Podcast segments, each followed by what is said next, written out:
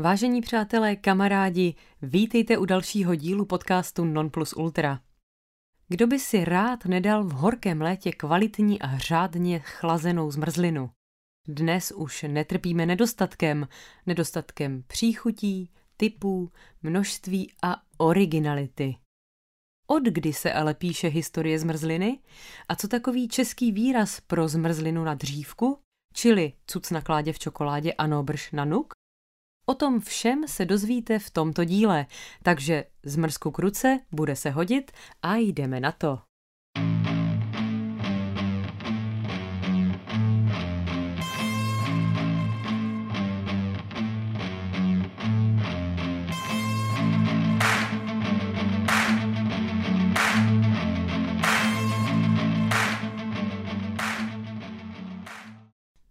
Zmrzlina. Chladivé osvěžení, které přivítá v pařácích, ale nejen v nich téměř každý z nás. Nevždy to ale měli lidé tak snadné. Zmrzlina byla pochopitelně určena jen pro ty nejbohatší z bohatých, protože její výroba a hlavně uskladnění nebyly v horkém létě snadným logistickým oříškem. Legenda vypráví, že nejstarší známé mražené sorbety na světě vyrobili Číňané neuvěřitelných tři tisíce let před naším letopočtem. První dochované zmínky jsou o sněhu s rozmačkaným ovocem. O těchto dobrotách nám podávají svědectví dokumenty z Aichamenovské říše, čili Perské říše, datující se do období 500 let před naším letopočtem. V té samé oblasti jsou dochovány recepty spadající do období cirka 400 let před naším letopočtem, jenž hovoří o přípravě speciálního mraženého jídla, jež se zovalo faludech a bylo vyrobeno z růžové vody a rýžových nudlí. Toto mražené jídlo se v létě podávalo v královské rodině, kde jinde. Víme také, že Alexandr Veliký si rád pochutnával na sněhu s medovou příchutí. První dochovaná receptura na zmrzlinu, nikoli jako pokrmu, ale spíše dezertu, hovoří o ledu smíchaném se šafránem, ovocem a různými dalšími příchutěmi. V Bibli se také praví, že král Šalomoun miloval ledové nápoje vytvářené pro něj při sklizni ovoce – Některé zdroje tvrdí, že za oblibou zmrzliny stojí i římský císař Nero, jenž nechal nazbírat vždy led z Apenin či Eteny na Sicílii a nechával si vyrobit první sorbety namíchané z ledu, medu a vína. Během 5. století před naším letopočtem již staří řekové jedli na aténských trzích sníh smíchaný s medem a ovocem. Sám Hippokrates, otec moderní medicíny, povzbuzoval své pacienty, aby jedli zmrzlinu. Podle jeho vlastních slov měla oživovat šťávy života a zvyšovat pohodu. Řecko-římská civilizace vyráběla zmrzliny pochopitelně z ledu a hlavními přísadami byly med a ovocné šťávy. Přírodní led se v zimě odebíral v blocích z jezer a rybníků a skladoval se zabalený do slámy a látek v chladících dírách vykopaných v zemi. Tolik práce a námahy pro chvilkové chlazení a hlavně potěšení, taková lidská klasika, že? V období antiky se receptury na bázi vody, smetany nebo mléka postupně rozšířily do celého světa. Led a sníh byly vysoce ceněnými přísadami ve starověkých kuchyních, včetně té japonské, čínské, řecké a římské. Staroegyptské hieroglyfy ukazují nádobu plnou sněhu vedle ovocné šťávy. Existují záznamy dynastie Tang, o chlazeném dezertu vyrobeném z mouky, kafru a mléka z vodních buvolů. A recepty se sněhem chlazené sladkosti jsou obsaženy v římské knize receptů z prvního století našeho letopočtu.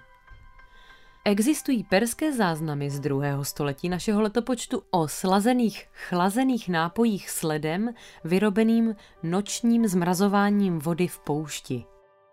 Zmrzlinu uvedlo v život objevení endotermického efektu. Předtím mohla být smetana pouze chlazená, ale ne zmrazená. Právě přídavek soli snižoval bod tání ledu, což mělo za následek, že smetaně odebral teplo a nechal ji zmrznout. První známý záznam o tom pochází z indické básně Pankatantra, datované do čtvrtého století našeho letopočtu. Nejstarší písemný popis procesu není znám z kulinářských textů, ale ze spisu Ibn Abu Usaibia ze 13. století, který byl o medicíně. A když už jsme ve 13. století, tak benátský kupec Marco Polo se po dlouhé cestě na Dálný východ vrátil domů do Itálie. Mezi svými mnoha objevy přivezl recept, který se hodně podobal tomu, čemu dnes říkáme sorbet. Jsme tedy ve 13. století a původní recept na zmrzlinu, který dovezl Marko, byl složen dle čínských návodů z mléka a rýže, jak jinak. Jenže Italové začali vymýšlet, nejen v Itálii, ale i na Sicílii, mnoho receptů na zmrzlinu vyráběnou po celý rok podle starověké čínské techniky jen s různými ingrediencemi. Mražena byla kapáním směsi vody a ledku na nádobu obsahující směs na zmrzlinu. Marco Polo ve svých pamětech uvádí recept na tuto mraženou pochoutku. Cituji. Na sudy naplněné syrupem se nasype směs sněhu a ledku, protože stejně jako sůl zvyšuje bod varu, snižuje ledek její teplotu pod bod mrazu. A takhle začali Italové vyrábět své slavné sorbety. Několik století před vynálezem klasické zmrzliny. Tyto dobroty byly nejprve vyhrazeny pouze a jen pro stoly královských a papežských dvorů. V 15. století používali mongolští císaři na indickém subkontinentu štafety jezdců, kteří přiváželi led z Hindukůše do Dílí. Podívejte se na mapu, je to strašně daleko. Kde se používal k výrobě ovocných sorbetů. A teď malé jazykové okénko.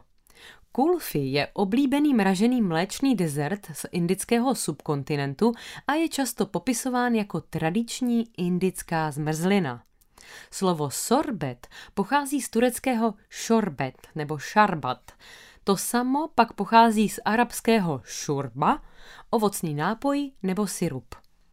Původ tohoto slova dostatečně naznačuje, že tajemství těchto zmrzlin muselo být nutně ztraceno někde mezi dolní říší a středověkem, než jej znovu objevili křižáci. Historici se domnívají, že tento recept na sorbet se v 16. století přeměnil ve zmrzlinu. A teď rychle zpátky do Evropy. Když se v roce 1553 provdala za Jindřicha II., přivezla Kateřina Medičejská na dvůr francouzského krále mražené dezerty, slavné italské geláty. Na dostupnost ledu pro širokou veřejnost a tudíž i pro chudý lid si ale bude nutné počkat až do roku 1660, takže více než 100 let potom. Před vynálezem prvního chladírenského boxu v Paříži v 17. století se používal takzvaný led živý, který byl přivážen z dálek, často z hor, ať už ve Francii, Rakousku nebo také Norsku. Dokonce norský led se vozil až do Ameriky. Jeho konzervace byla náročná a zásobování velmi drahé, to ovšem nebránilo vývoji zmrzlinových receptur. Za první písemnou zprávu o zmrzlině nikoli sorbetu vděčíme Menonovi v jeho Science du maître d'hôtel confiseur z roku 1750. Joseph Gillier, cukrář krále Stanislase Leščínského, tchána Ludvíka 15., tak eh, tenhle Stanislas byl velkým labužníkem a byla pro něj vytvořena takzvaná mražená rumová bábovka, baba rhum. Ten publikoval, ten Joseph Gillier, eh, v Le Canameliste Français z roku 1751 několik receptů na sníh, který byl z artičoku, pistácí, kandovaného pomeranče, smetany a cukru. Zdá se, že například Anglie objevila led ve stejnou dobu nebo možná dokonce dříve než Italové, protože zmrzlý krém, jak se zmrzlině říkalo v Anglii, se pravidelně objevoval na stole krále Karla I. a to bylo již v 17. století. Italský kuchař Francesco Procopio je ve Francii považován za otce zmrzliny. Její módu úspěšně vštípil do své kavárny Café Procop, založené v Paříži roku 1686. Ledárny založené v desítkách metrů dlouhých jámách pokrytých střešní krytinou, ve kterých se střídaly vrstvy slámy a ledu, pak umožnili udržet led v kondici až do léta. Ten byl stále nezbytný pro výrobu a konzervaci mražených produktů. Ty se množily s rozmachem tohoto obchodu, který se zákonem z roku 1701 stal výsadou těch lepších občanů. V té době mohl francouzský dvůr krále Ludvíka XIV. v létě konzumovat zmrzliny díky 13 chladícím jámám umístěným v zámeckém parku ve Versailles. V roce 1775 se objevila první italská kniha věnovaná výrobě zmrzliny s názvem De Sorbetti od Filipa Baldiniho. Takzvaná norská omeleta, vanilková zmrzlina s flambovaným sněhovým povlakem, byla vynalezena v roce 1867 kuchařem Grand Hotelu, který se jmenoval Balzac, ten šéf kuchař. Ne a nebyl to příbuzný Honoré de Balzac. První oficiální zpráva o zmrzlině v Novém světě pochází z dopisu napsaného v roce 1744 hostem guvernéra Marylandu Williama Blendna. První reklama na zmrzlinu v této zemi se objevila v New York Gazette 12. května 1777, když cukrář Filip Lenci oznámil, že jeho zmrzlina je k dispozici téměř každý den. Záznamy vedené obchodníkem v Chatham Street v New Yorku ukazují, že prezident George Washington utratil v létě roku 1790 asi 200 dolarů za zmrzlinu. Poté, co Washington zemřel, odkázal svým potomkům ve své závěti dvě cínové zmrzlinové vaničky. Prezident Thomas Jefferson, nadšenec gastronomie, získal velkou zásobu francouzských receptů na zmrzlinu a mezi jeho nejoriginálnější patří vanilková zmrzlina, zmrzlina, kterou se stavil Jefferson sám, a vlastním receptem vyráběné sušenky, které doprovázely tento slavný dezert. Sušenky se později stanou slavnými kornoutky, které známe všichni. Vzhledem ke svým výrobním nákladům zůstala zmrzlina dezertem oceňovaným především elitami až do roku 1800. Od začátku 19. století se začaly objevovat zmrzlinárny a otevírat obchody pro širokou veřejnost. Od konce 19. století se ve Spojených státech výroba zmrzliny stala skutečným průmyslem. V roce 1851 spustil baltimorský obchodník s mlékem Jacob Fussell první průmyslovou továrnu na zmrzlinu. Stejně jako jiná průmyslová odvětví se výroba zmrzliny zvýšila díky technologickým inovacím, včetně využití pární energie, mechanického chlazení, elektrické energie, motorů, balicích strojů a nových mrazících procesů a zařízení. V roce 1860 byl francouzským inženýrem Charlesem Tellierem vytvořen první chladící stroj, pasterizace byla objevena v roce 1865 a vysokotlaká homogenizace Augustem Golénem v roce 1899. Kromě toho motorizovaná dodávková vozidla radikálně změnila toto odvětví. Široká dostupnost zmrzliny na konci 19. století vedla k novým výtvorům. V roce 1874 se zrodil americký obchod s ledovými sodovými fontánami a objevila se nová profese – soda jerk, doslova míchač sody. Koncem 19. století obchodníci se zmrzlinou úspěšně rozvíjeli prodej po uliční zmrzliny. První zmínka o kornoutu zmrzliny, jenž byl vyroben z mandlí a upečen v troubě, se objevuje v kuchařce paní A.B. Marshall Book of Cookery v roce 1888. Tuto kuchařku napsala Agnes Marshallová přezdívaná The Ice Queen. Zmrzlinový kornout byl spopularizován ve Spojených státech u příležitosti světové výstavy v roce 1904 v městě St. Louis ve státě Missouri. Ale i zmrzlina se stala v jistou chvíli nástrojem ďábla, stejně jako na to kdysi aspirovala čokoláda, o které už jsme se bavili. V reakci na kritiku církve, že lidé jedí zmrzlinu v neděli a jsou tudíž odpornými hříšníky, vymysleli američtí prodejci zmrzliny, které pojmenovali nedělní.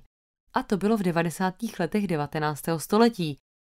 Název byl nakonec změněn na Sunday, aby se odstranilo jakékoliv spojení s náboženstvím. A hlej, máme dobrotu McDonaldovskou. A teď k technologiím. Vynález a distribuce prvních výrobců zmrzliny ve 30. letech 19. století a prvních mrazniček ve 30. letech 19. století od té doby přispěly k demokratizaci řemeslné zmrzliny nebo zmrzliny pro masový trh ve světě. Několik kuchařů až vědců přispělo ve 20. století k rozvoji molekulární gastronomie založené na zmrzlině vyrobené z tekutého dusíku. Přestože v bohatých zemích mírně klesá roční spotřeba na osobu, má trh se zmrzlinou spojený s mlékárenským průmyslem značnou váhu.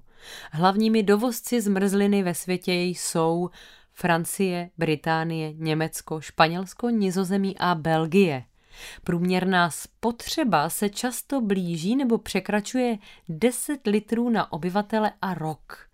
Většinou se kupuje ve větším balení, zejména v zemích s dobrou komerční distribuční infrastrukturou. V některých zemích, třeba v Kanadě, roste podíl mraženého jogurtu. No a co v Čechách, na Moravě a ve Slesku? Tak tam se výroba a konzumace zmrzliny rozšířila až počátkem 20. století, kdy se jednotlivé cukrárny vrhly na výroby této mražené dobroty. Od té doby byla zmrzlina spíše zázrakem pro bohaté, než pro všechny. Roku 1921 byla vyrobena první zmrzlina s dřívkem, v současnosti známá zejména jako nanuk. Zařízení, jež zmrzlinu na dřívku vyrábělo automaticky, bylo sestrojeno až v roce 1936. Do té doby se vyráběly nanuky ručně, jak jinak. Průmyslová velkovýroba zmrzliny u nás začala v roce 1949 v Laktosu Praha a pak na tyto postupy přešlo více a více mlékáren. První nanuky na dřívku byly patentovány ve Spojených státech už ve 20. letech. U nás se začaly vyrábět později. Naše česká klasika Tvarhový Míša, Vanilkový ledňáček i Kokosové Eskimo vznikly až na počátku 60. let 20. století. Název nanuk, který se vžil pro mražený krém na dřívku, dříve také cuc na kládě v čokoládě, byl odvozen od přírodopisného filmu Roberta Flahertyho Nanuk, člověk primitivní z roku 1922. Jenom se vrátím k tomu cucu na kládě v čokoládě, protože tenhle ten prodávali drobní prodejci ve svých mražených vozíčcích, které byly naplněny ledem a zmrzlou dobrotou. No a film Nanuk, tak ten se promítal v kinech a byl natolik populární, že se slovo Nanuk stalo synonymem všeho, co se nacházelo kolem polárního kruhu. Ze tří výše jmenovaných českých nanuků je legendou a současně českým unikátem Míša.